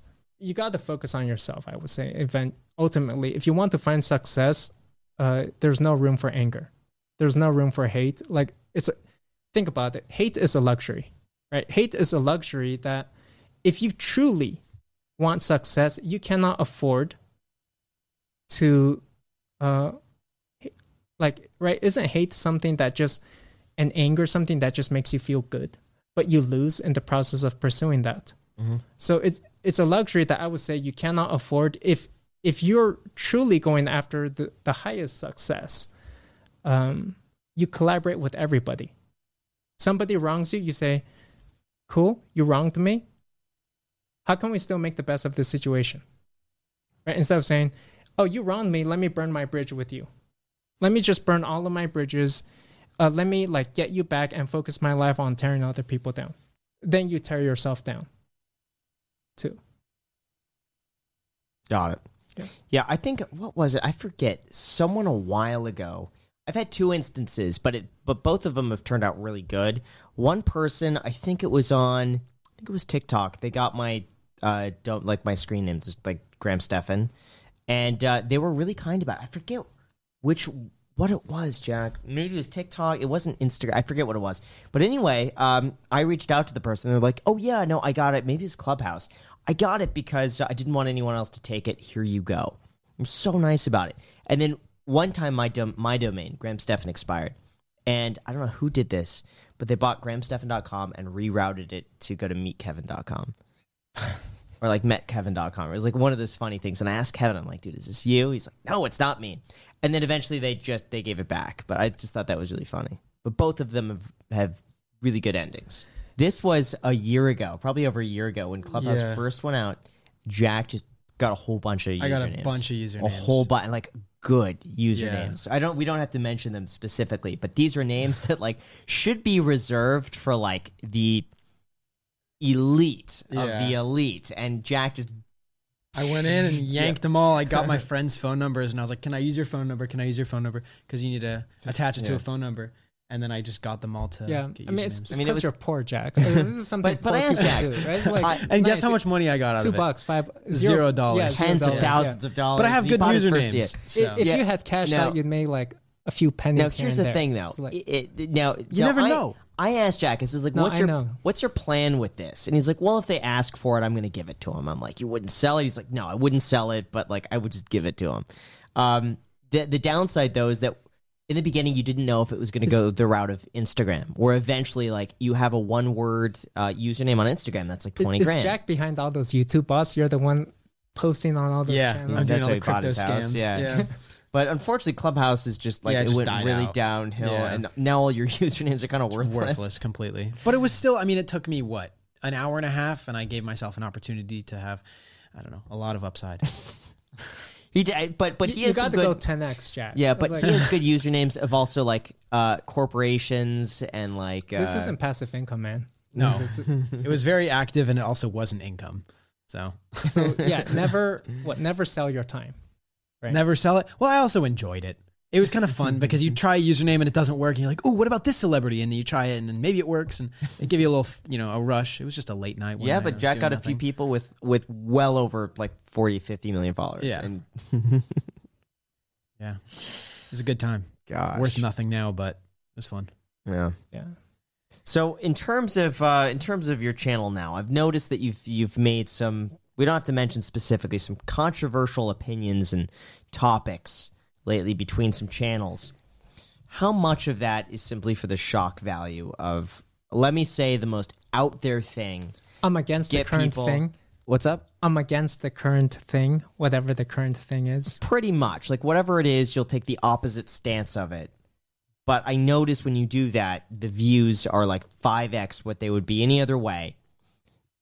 A lot of pushback, but at the end, do you do you just see this as like a if I say this or I take this stance, the there, there's more upside than downside, or, or No, I- people will move on, I, or I think what? it comes down to um, like I stopped reading mainstream news, right? Because there's no alpha there. Like everything there is priced into the market. So if if all you do is follow mainstream news, you will always be one step behind. You know, Yahoo Finance is gonna come and say, um, "This is what you should believe in," whatever, right? Like uh, some markets doing well. Um, but that's all priced into the market. Everybody's seen that. So you have to think by yourself and oftentimes go against the herd, right? Because that's where you find uh, new thoughts, new opinions, and ideas, and where you're really at the forefront, Mm. right? And so you have to keep your mind open and just question and ask yourself question like just ask yourself like is this really the truth don't just believe what whatever you read um, that's where the so to speak alpha is right that's where the reward is um, So personally, for right, it's like I avoid mainstream news. I like to read controversial news. I mean, even Elon, Elon Musk, right, recently took a hold of Twitter to say that there's no free speech anymore. Yeah. If you say anything that is against current uh, mind speak, the current thing, or believe whatever, like uh, you could be canceled for sure. But then you don't find returns on investment. You don't find opportunities because you're just following the herd all the time. So what I like to do sometimes on my channel, at least, is um, I present different opinions, right? Different points of view. Ask people to question themselves, and this is something that, like, let's think about your upbringing. You were raised with certain values. Your teachers, your mentors, your parents all came to you and said, these are things that are important. These are things that, these are your values. So then you go into the world and you're afraid to reflect your values into the world. You're quiet. So the flame that they lit in you to stand up and speak your voice was extinguished because you're too afraid to speak. Right? You let the voices of others drown you out. Maybe, and this is maybe a freedom that's only provided to uh, people who are not able to be canceled. Like, may, maybe if you really want to reflect the values and respect everybody you met in your life who gave you the values and beliefs that you currently hold. And these people spent so much time and effort trying to get you to believe in these things and hold these values that are so strong. Maybe you should reflect those values into the world too, simply to show respect to every mentor and teacher that you encountered in your life. But when you let other people just drown you out uh, because you're afraid, you're showing disrespect to anybody who put any time in you. They should have just said, Why am I even wasting time with you? Right? Why am I even trying to teach you anything when you're going to just cower out and just be quiet because you didn't want to speak up? And then if you were to speak up enough about whatever it is, right? Like um, maybe even just saying, Hey guys, maybe we should think about this. Uh, I'm not sure if I believe this. Um, like maybe if enough people say that, together that forms an opinion that forms a voice uh, is it okay to be some people don't want to be the first candle that lights up right because they're afraid to go against uh, against that crowd maybe you're a follower uh, that's why i'm the tech lead right like maybe maybe you need to lead and like initiative is extremely uh, difficult to find in people impact you probably know most people are extremely low impact, low initiative people, zero initiative, right? Like, um, this is what separates tech lead, by the way, from software engineer. So, right, software engineers, by the way, they only do what they're told to do. They enter a company, they're great coders. You give them a task, they do it. Solid engineer, great, mm-hmm. you, you did the task. Uh, the senior engineer, what separates them is initiative and impact. So, you need to take initiative. You need to come and say, I've seen enough of the world. I have experience. I know what's right, or I know what's worth pursuing, what's exploring. Here's an idea. And not only is it something worth thinking about, but we need to make it a reality and actually execute on this idea and take that initiative. Right? So, like, very few people do that. Most people say, hey, wouldn't it be cool if uh, somebody made this? hey, I had an idea for an app. That's that's kind of interesting. Hey, this this is somebody should do that sometime. Yeah, I'm gonna do it one day. One day I'm gonna go to uh, South America and explore. One day I'm gonna go scuba diving in Fiji with all of my friends. Uh, are you ever gonna do that? Right? Like probably maybe it's never gonna happen because maybe do you have sufficient initiative and impact to execute? Right? And and that execution can be extremely ugly it's where the rubber hits the road between what dream and reality, right? Between sky and ground. That's a very dirty, messy part. Sparks are flying. Um, but you have to get in there sometimes. And yeah, yeah, people can disagree with you. There can be a lot of mess going on. It's not a place that a lot of people want to be. It can push you out of your comfort zone. uh, it can make you look like a fool. Your pride, your ego, your status can get in your way. You may still need to just say, uh, let me go make a fool of myself. Let me humiliate myself. And by doing that, you take initiative. Why did you leave California? Some of that I know was, you know, maybe some of the some of the taxes. Yeah, how did I end up in this hole? I this know you random and desert? you made a video complaining about dry skin and just the yeah, just washing my face with hard mineral water You're that's right. just scratching I know my it's skin. gonna make you age more. Yeah, just aging and dry air. Just So why? I'm crying now. so if- actually, you just can't see if- my tears. yeah, but if money was a was a consideration, wouldn't you just say, "Yeah, I'm going to live in California where it's where my skin's going to be better"? are you here for the money for the your tax savings? Your That's definitely a component. But I would say for me, I would say taxes is, is one of them, but the lifestyle is is a huge component of just I feel like I'm getting way more than I would be able to do in California. Las Vegas is very functional, right? It's it's very nice actually Yeah. so far from what I've seen. Like I I spent time in San Francisco and it's it's total trash. It's, it's a total trash pile of a city. Like everything boarded up. But um, I mean, this is where like if you're rich enough, you end up in a desert in the middle of nowhere, right? Like uh, if you're if you're kind of middle class, you might be in a nice city like New York, making your way, Los Angeles or something like San Francisco. Um, really for me after i figured out like after i totally trashed this city and told everyone how how trashy it is hey i'm here you guys. I'm in las vegas. Now you know why i don't have friends. Um but for me it was a decision like i i realized that if if i'm going to be my plan is actually to do more traveling right? To integrate more traveling into my life. So if that's my plan it simply doesn't make sense to uh, get what like a nice seaside apartment in Los Angeles or something where I'm paying uh, whatever rent it is and I'm not using the space, right? So it's the cost of living, I would say, for Las Vegas that gets you something pretty good um, for a price that's not going to just, you know, like it's not going to be something that you're you're not even paying for. Uh, or it's not going to be excessive to that point. It's pretty reasonable here. So, yeah, I wouldn't say the tax savings are meaningful at all, really. It's like 10% tax savings is not meaningful. You should go to Puerto Rico, right? Like if you if you're really after tax savings, go to Puerto Rico. Um, so to me, it's kind of like it's a pretty decent cost of living base from which is close enough to California for me. If if my family were on the East Coast, I would definitely go to Puerto Rico, right? But uh, since I still have family and I have a dog I need to take care of over in uh, California, occasionally I like to go back and visit. So uh, Las Vegas makes sense, and it's a pretty interesting change of pace. And I think, I mean, this is an experiment kind of for me, but you know, I've I've been interested in travel and ex- like I'm trying to maximize experiences. I have I have very little interest in material things. You know, like I I don't own a, a nice watch. I don't own a nice car. I don't own a house. I don't want to own a house. You know, like your aquarium uh, exploded, right? It's like I don't want to maintain that. I, d- I have no interest in fixing anything.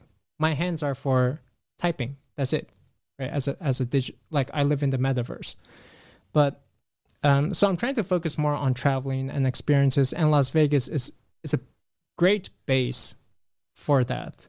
Mm-hmm. So that's that's kind of my current plan. But I'm, but I'm not here to save money. I think saving money is um is a waste of uh, youth and time. Like I'm not sure I, I believe in saving money even anymore.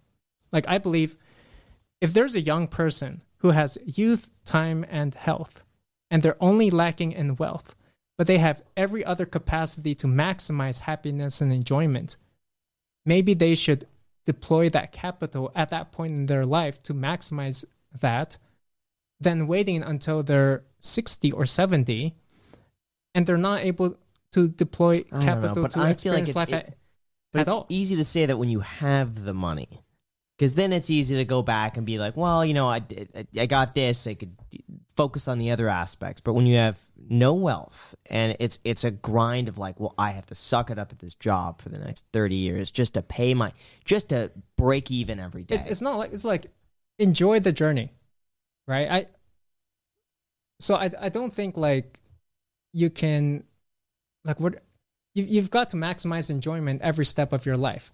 If you think what I like to think of is right like if the most successful of people are doctors and lawyers, they achieve wealth, early retirement at the best age 40, maybe age 50. By then their life is over. Right? It's like uh so you've and that's in the best case scenario. So you have to make sure you're enjoying life every step of the way and and deploy i think you need to find ways to deploy capital to do that because as you get older and you you know you're going to realize that you cannot derive enjoyment anymore from your from money you know you, you may find that it's, or you may find it very difficult to deploy it in a way to make yourself But see, I see it as a means to an end. If you if you have a job that you dislike and you're Well- 25 years old, you have you have health. But he's you have- talking about you.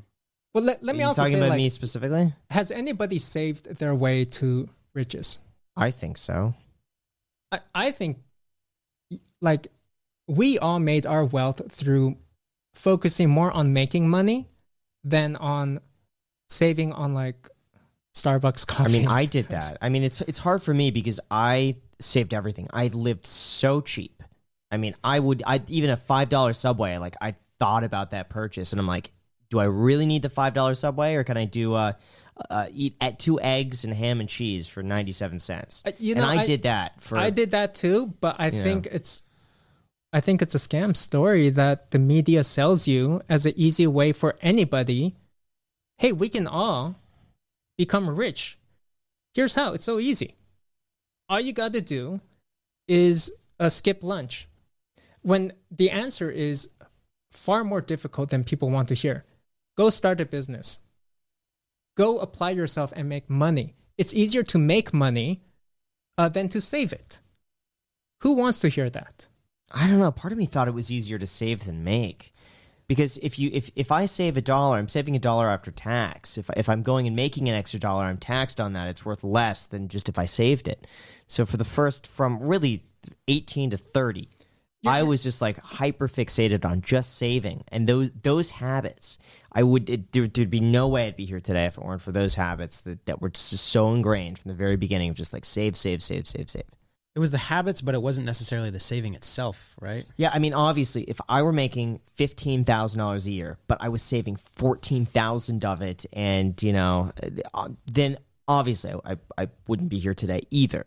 But but I think it was a combination of saving everything, but then You- you- also actively working on You know what I think? Like, improving myself and making more money at the same time. if you're a young person, uh, use the money that you have, don't save it, and de- deploy it into like learning something, right? Acquire some skill. Use the money to Uh, but I think build it's a business. free. I I think so much learning could be done for free. Like a, a lot. Besides books, um, I I learned everything from YouTube and Reddit. I mean, that's like, and then if there was something I didn't know, I would learn it in real estate. I would I would talk to other agents. I just it was my time. I spent my time. Let- Fifty. Let's just put it this way: there's so much advice online, and from every like Dave Ramsey person who's saying, uh, "You need to cut back, cut your budget. You need to like pack your lunches." Everybody feels that's actionable. They feel good about themselves. Nobody's saying, "Hey, why don't you like uh, start a YouTube channel? Why don't you like build a course? Why don't you try to teach something? Like, why don't you like build a product, start a business?" Nobody tells you that. So everybody's just out there saying, "Okay, 401k. Let, let's let's let's max out that 401k, you guys." Well, because those those are I, I want to say those are pretty surefire, guaranteed ways that people could have instant results. I think starting a business, a lot of them fail. Doing a lot of these things, a lot of them fail. So by focusing on the core of the foundation of these, I know contributing to a Roth IRA, saving money, that's money in my pocket. That's guaranteed. Anything I do beyond that, that's where I take the risk. But let me at least have my fortress over here. And that gives me the safety and the reassurance that I could focus on whatever else I want. And once those pay off, or if they pay off, then I could take that route. It also is like, yeah, like he said, it's the safety and reassurance that you know for a fact if you do end up saving money, that is completely within your control. Is that you can save money, you can invest it, and it's a safe way to to collect a lot of money rather than going and starting a business, starting a Jack, YouTube channel where you have so many so much Jack, chaos and variables. You're- Yeah. You're, poor. Hey, like I mean, bought a house. What do you, that house is Look, up fifteen percent this year. you're poor. Like, look, yeah. let the millionaire speak. Okay. Uh, I'm not talking about Graham. I'm talking about me. The true millionaire. I have a, What- I have a what- question for you, Graham. Yeah.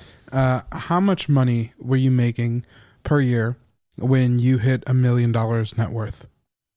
somewhere between 150 and 220 a year probably maybe two fi- no more than 250 definitely In Uh, my opinion, 120 I- to 250 I think that you you didn't make yourself wealthy by all the penny pinching. I agree with Tech Lead.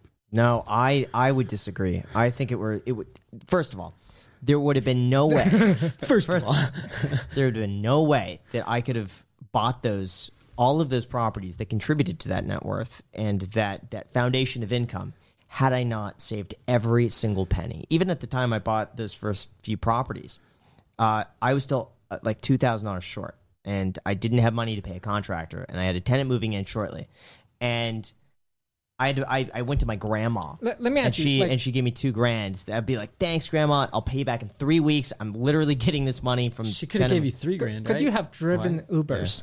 Like, drive an Uber on the weekends. No, I was working on the weekends. I was a real estate agent, and those weekends I would go up to uh, to San Bernardino check out properties. There, they, w- from I was, and here's how I know this. At eight, I think I was eighteen or nineteen. My girlfriend at the time, thr- throughout high school, broke up with me, and I was so sad and depressed Because you were I- too cheap. You No, see, that's no. what. It, that's, She said, Graham, it's you need to buy that Starbucks. No, no, that's no. that's what it costs you for being. No, no, it didn't. For It had- all it- the saving. no, I mean, gosh. you don't know what you lost. Uh, no, You I, think- I know it had not. It had nothing to do with money. Okay, that, well, look. that was absolutely yeah. if you had focused more on making money, you would be a billionaire now, Uh, right? In in comparison, you're only a millionaire now. So, so that's what it costs you. I feel like, but you could say the same. I could be a billionaire. You'd be like, well, you could always be worth ten billion dollars. You know, or you could, if you focused more on this, you'd be more. But, but my point being is that when I went through that, my way out of it, my escape was just like, I'm going to put everything I can into bettering myself, improving myself, going to the gym, and any moment of free time, I poured myself into work because that was my like outlet, and that was my uh, creative. Just I, I felt alive doing that. I had so much fun doing that, and that was like made the days fly by because I enjoyed it so much. But yeah, I mean, but I saved every little bit of that because I knew that that my income was so sporadic as an agent that that's what gave me comfort was being like, okay, if I make a commission, I could save it. I also, in a competitive sense, felt like I could net more than the agents who's been doing this for 20 years because I've seen how they live. I mean, they'll spend everything they make. They make 300 grand, they're spending 300 grand. They got nothing left over. But if I could make 50 grand and save 25 of it, then technically I'm saving more than they are. And that's how I- I've, yeah. yeah. I mean, it, if your spend rate is extremely high, then then yes, you, you sh- maybe my spend rate just tends to be low either way. Mm. Um, but in, in either case, it's just a it's just a recognition for me that there's a lot of mainstream media saying, "Hey, just put it into 401k, save your money. That's how you're gonna uh, become rich." And I'm just questioning that narrative, right? It's like uh, I'm a futurist. I tend to think, what are people 100, 100 years in the future? People are gonna look back and laugh at us and say we were totally idiots. So, like right now, everyone thinks 401k and saving money is the way to go. In the future, everyone's going to say something else, right? They may say, yeah, this is totally flawed. Question that. well, I, I, I think the end goal is that there's probably both. I'm not a huge fan of the 401k. I much prefer the Roth. But I, I if someone makes more than six thousand dollars a year, I would do anything possible to tell that person save everything you can until you max out that Roth IRA. Whether you're 18, I- 19, 25, I guess doesn't matter. I would Save tell the everything. person, like, buy a DSLR camera and start a YouTube channel, right? Like, start a business.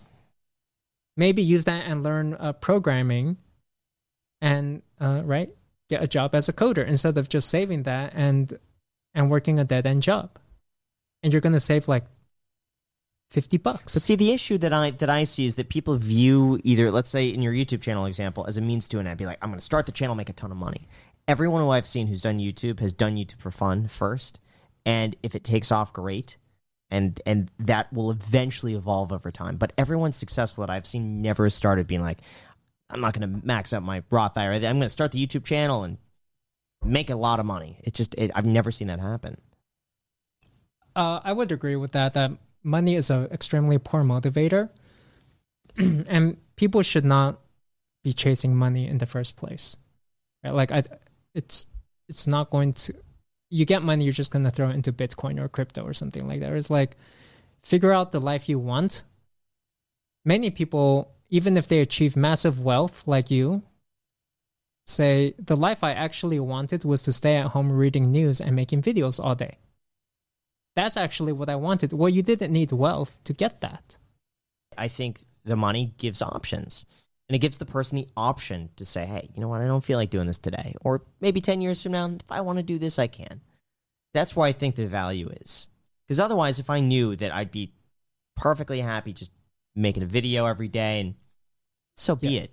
But I don't, I don't know if that's going to last forever. I've always just gone with, hey, this feels right. This is what I want to do. This is where where my intuition leads me. I'm going to pursue that. It's always been like that. So, and have, having money gives me the means to pursue Yeah, whatever it might be. I would say money is is definitely useful. Most people who have it don't know how to deploy it and never use it properly.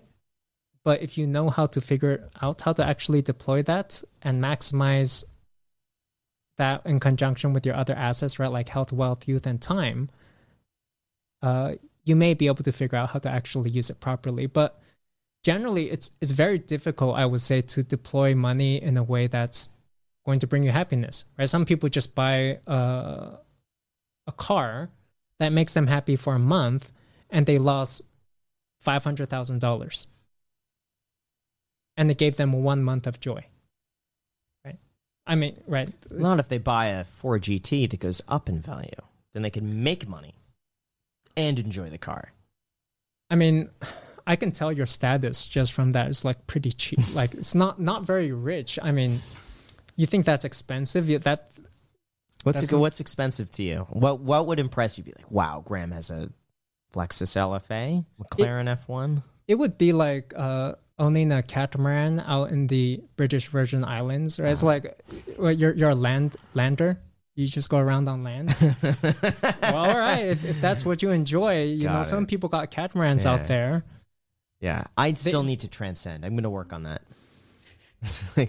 yeah, you, you'll get there. Keep working at it. If you're here, you. I'm like right around there.